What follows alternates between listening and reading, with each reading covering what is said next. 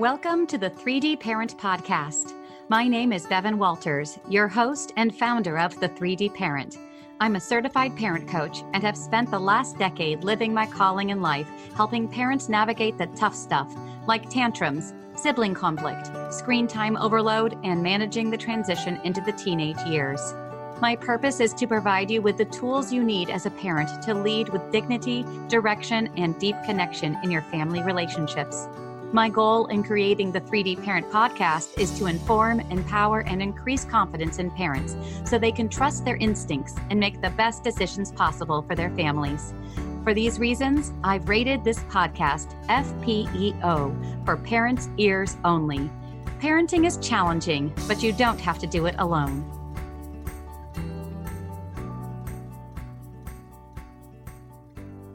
Hello and welcome to another episode of the 3D Parent Podcast.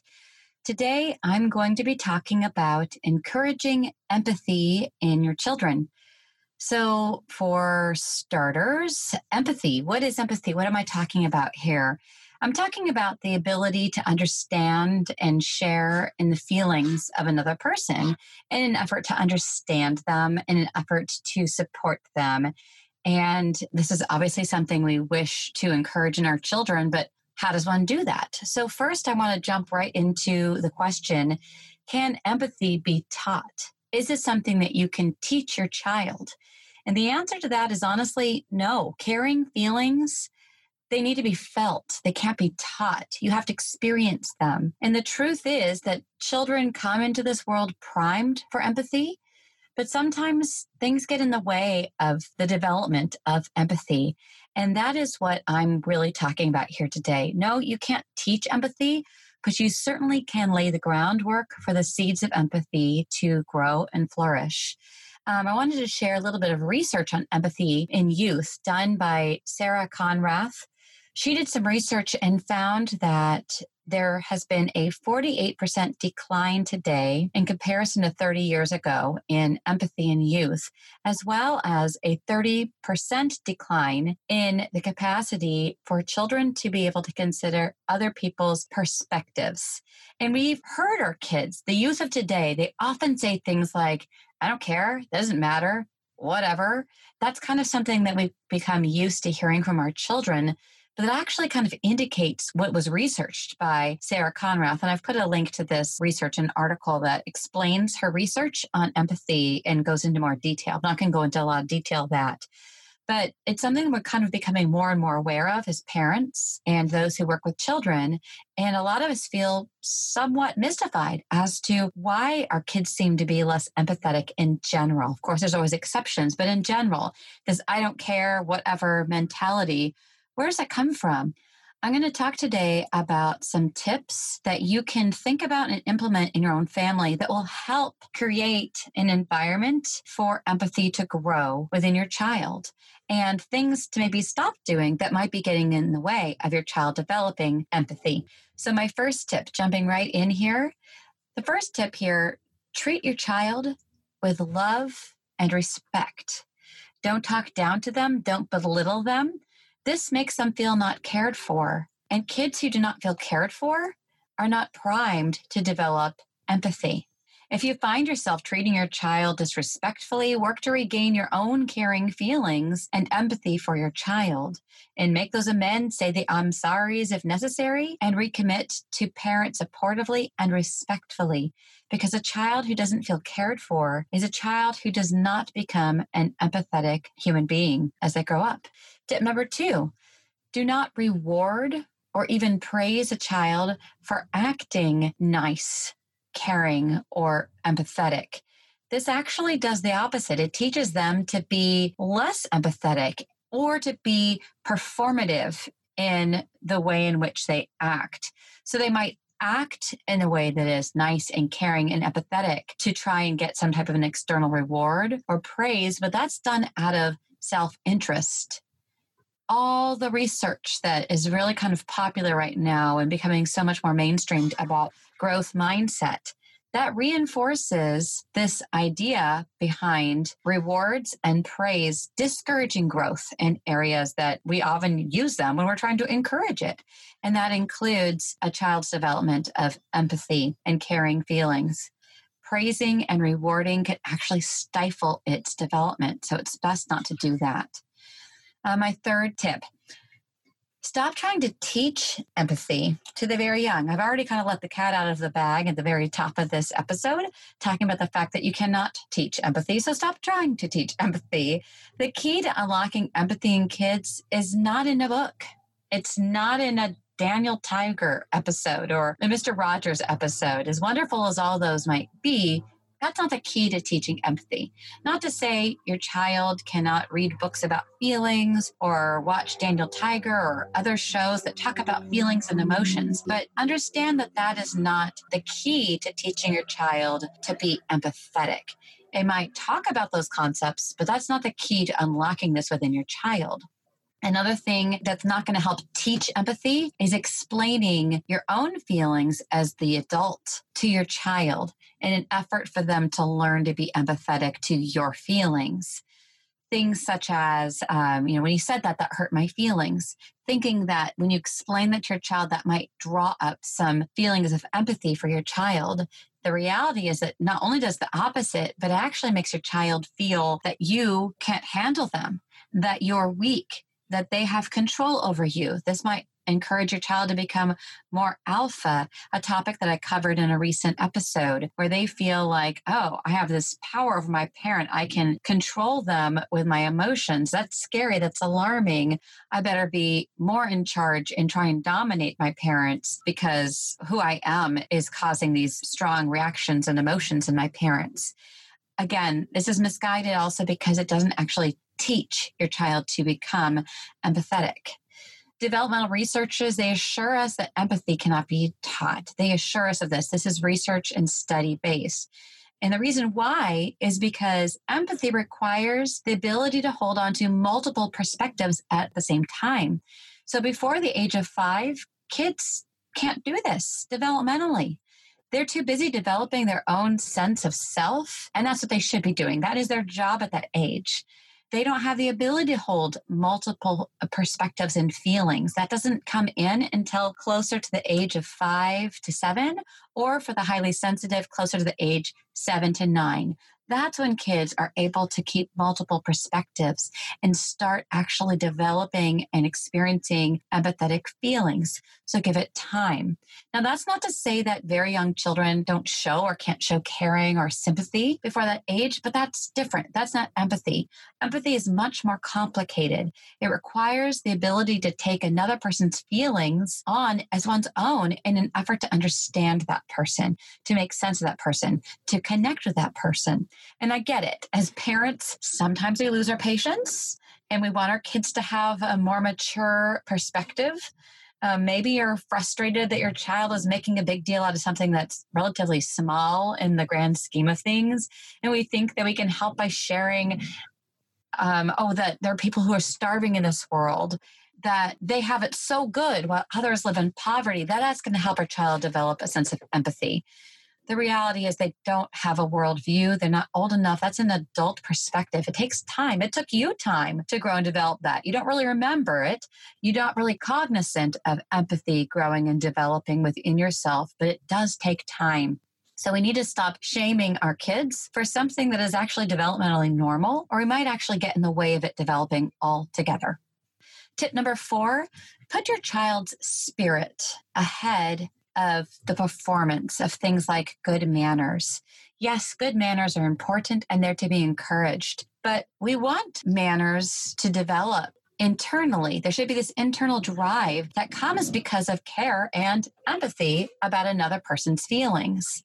And if we're so focused on performance of good manners, again, we might be getting in the way of a child actually developing the desire to want to be respectful and having empathy for another person, and that driving the display of good manners. Understanding that sometimes little kids, younger children might be shy, or they might be experiencing a lot of frustration that is maybe getting in the way of them having good manners in that moment.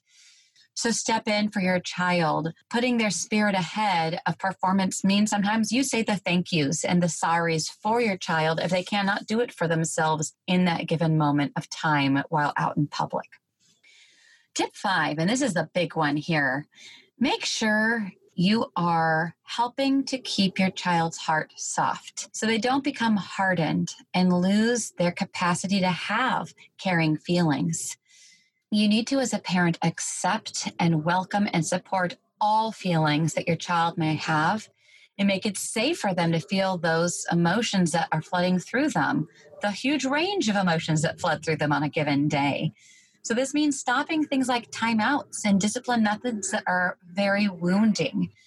That causes children to harden their hearts because it's too much to bear. It's too much to bear being alone when you're full of all these big, overwhelming feelings. So children learn to kind of stop from feeling these feelings, to numb themselves. It might look like they're calming down, but in reality, they're actually going through a period of hardening themselves and defending themselves from feeling vulnerable feelings, which you'll start to see if you're using these types of discipline techniques, is that children stop having caring feelings.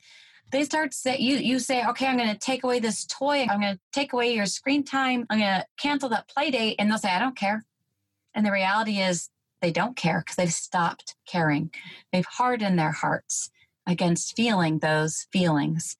Those hardened hearts cannot develop into empathetic hearts as they grow and mature. If your child is showing signs that they've lost those caring feelings, that is a problem that needs to be addressed. There's something going on in an emotional level that needs to be unpacked. A child who has a hardened, guarded heart needs help to let down those guards and to have that vulnerable feelings surface again and be able to feel safe to feel those feelings. Hey there, parents. Are you tired of feeling like your kids are in charge at home, negotiating, demanding, and generally calling all the shots? Well, then I have a free resource for you called 10 Steps to Get Back in Charge of Your Kids. Just click the link below to download your own copy. Let's get you back in the driver's seat. A lack of caring feelings often is at the root cause of bullying behaviors in children. So if you're kind of feeling like your child maybe has started to develop a hardened heart, or maybe you just want to figure out that they keep their soft, vulnerable heart, there are some ways in which you can do that. There were 5 ways that are outlined in an article that I'm attaching to my show notes, written by Dr. Deborah MacNamara, who wrote the book Rest, Play, Grow, which I often refer to on my podcast. She works and is a faculty member at the Neufeld Institute, which I also talk about often, if not every episode of my podcast, since so much of my training and work has been informed by the research done in that institute and by Dr. Neufeld and Dr. MacNamara. So in this article, which again, I'm including in my show notes, she gives 5 ideas on how to help a child soften a hardened heart or to protect a child from developing a hardened heart. And here are her ideas. Number 1, to shield a child's heart with a safe attachment. I talk a lot about attachment on this podcast, that deep connection. So work as a parent to continue to deepen and strengthen your connection with your child. This is your number 1 goal here. And this is key to your child having that softened heart, is that safe, strong attachment. The second idea is to lead the child into vulnerable territory. That means making it safe for your child to open up, asking those tough questions when they seem willing to talk about them, trying to kind of dig a little deeper, to touch the bruise, as they sometimes say. Help your child face hard truths. Sometimes leading a child into vulnerable territory means reading a sad book, watching a sad movie, helping them feel those feelings, making it safe to feel those vulnerable feelings, and then modeling it yourself. The third idea from Dr. McNamara's article, protect the child against experiences that are too much to bear. As a parent, you need to know when it's time to leave. Something is going to be too much for your child, or to not show up when you need to change an environment, stop the play dates with a particular child, or in general, if it's too much for your child to handle at one time. Maybe it's about decreasing separation that is avoidable between yourself and your children. That's all part of protecting a child against experiences that might be too much for them to bear. Number 4, immunize your children against experiences that cannot be avoided. So that means to prepare their heart for things that are coming. Let them know what's down the road, something you know that's going to be hard for them to deal with. Make a plan together. Talk about it. Except there may be some tears and a lot of emotion building up to that. When your child is going into a tough environment or preparing to leave you for a period of time, spend time preparing for that. That immunizes them against these experiences that cannot be avoided. I'll give you a little example of doing this recently. My youngest daughter, she's really scared to lose teeth. And she had this front tooth that was literally hanging on by a thread for days. And she just refused to have it pulled out, refused to pull out herself, and was stopping eating and was starving and was getting sick of just eating yogurt because that's the only thing that she kind of eat. She opened her mouth, the tooth would basically practically fall out. And I didn't want to step in there and force her to have me pull out her tooth. She needed to get to that moment. And when she got to that moment and knew it had happened, we had to talk about it. We had to plan. I had to immunize her against experience that couldn't be avoided. And we talked about it. And she cried a lot about it. And we worked together to get to the place where I knew that she could trust that safe attachment with me. I was leading her into the vulnerable territory of something that was really, really hard. And because we spent the time preparing for it, we did many practice sessions. I would show her how I was going to use tissue, and I would practice tooth right next to the one that was going to fall out. And I would practice multiple times so she could be prepared. Again, more tears would come every time she got used to the idea that this was going to happen for real. And then when we got to that point and we pulled that tooth, I told her, I know you can do this. I know you're strong enough. I know you're brave enough to do this. You can do hard things. And she said, I'm going to say that. I'm going to say that after my tooth comes out. And she did. I finally got to the point. She didn't want me to count. She just wanted to do it. And so we had the process worked out. I put the tissue up. It came right out with almost zero effort on my part whatsoever. And she said, I can do hard things. And she had some more little tears. That was immunizing her. This is experience that could not be avoided. That tooth was going to come out. So we had to work through it. We had to process. We had to plan it. We had to deal with the tears that came along with it. And that helped keep her heart soft. The 5th idea that came from Dr. MacNamara, lead them to their tears and cultivate resilience. So when kids are frustrated, when they're alarmed, when they're having to accept the futilities in life and adapt to them, you lead them there. You stay with them. Emotion needs to move, not be tempered, not be calmed down or stopped. You lead your child. If those tears are coming, you milk those tears. You draw them out. You get them to come and flow. That helps a child keep a soft heart. Stop the practice of shaming a child for having emotions and tears around things. Those tears are part of keeping your child's heart soft. And that is a key, one of the most important keys to your child developing empathy. Now, I said at the very top of this that, you can't teach empathy. Well, there are a lot of programs in schools. There's a lot of books you can buy. There's a lot of programs that talk about teaching empathy to kids. So is all of this just a racket? Is all of this not worth it? There may be wonderful materials out there. I'm already familiar with one that I think actually does a really good job. And it's a program that is a school-based program called Roots of Empathy. And if you're not familiar with this program, the reason it works is because it doesn't teach empathy. It creates an environment and a framework on which empathy can start to develop within a child, or can continue to develop within a child. At the heart of the whole program is a neighborhood parent and child, an infant and a parent, who volunteer to visit the classroom throughout the school year about once a month. I had the opportunity to be that neighborhood parent with my third-born child, Maisie. We went into a neighborhood classroom once a month, and my daughter, my infant daughter, was the so-called Roots of Empathy teacher. In fact, she had a little onesie that had the Roots of Empathy little tree logo, and below it, it said teacher, that she'd wear every time we went to class until it didn't fit anymore because she grew so much during the course of that year. So at the key of this Roots of Empathy program, the parent and child come into the class, and there is an instructor that has been trained in this program, and she kind of primes the children in the class to know what to look for. And the parent and child come into the class, and they talk about the baby's growth and development since they saw the child last. They observe the baby's behaviors, their feelings, their emotions, and the instructor will ask questions to the kids. Oh, what do you think the baby's feeling right now? What do you think the baby is? Oh, the baby's crying. Why do you think? And the child has to kind of put themselves in the baby's shoes and think about what those feelings might be. They get to practice in the moment empathy. And it's really hard for anyone to not have empathy towards an infant. So with these children, in building up a relationship, and that's key also to why this program is so great, they build up a relationship with this infant teacher. And over the course of the year, they get to see how much that baby grows and develops, and they get to grow and develop, and that empathy and their caring feelings towards that infant teacher grow and develop over the course of the year. It's a wonderful program and really, really helpful. And it has a lot of research to back the decrease in aggression and bullying behaviors and problematic behaviors in general at schools where Roots of Empathy is integrated into the school's social and emotional learning curriculum. So that's one program that I'm aware of. I'm sure there are others.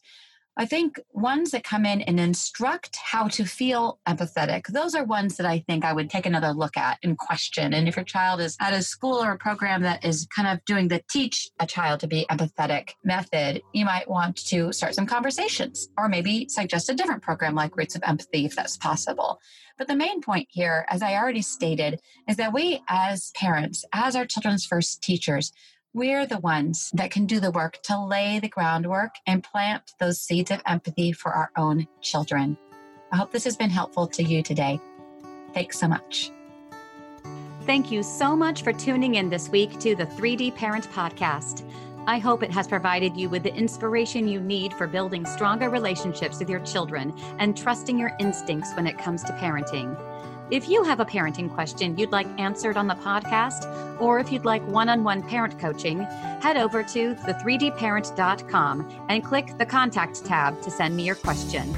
If today's discussion empowered your parenting, please be sure to subscribe to the show, leave a rating and a review. Also, I'd love to connect with you on social media, so take a screenshot, share it on your Instagram stories, and tag me at the 3D Parent. I look forward to meeting you here again next week on the 3D Parent Podcast.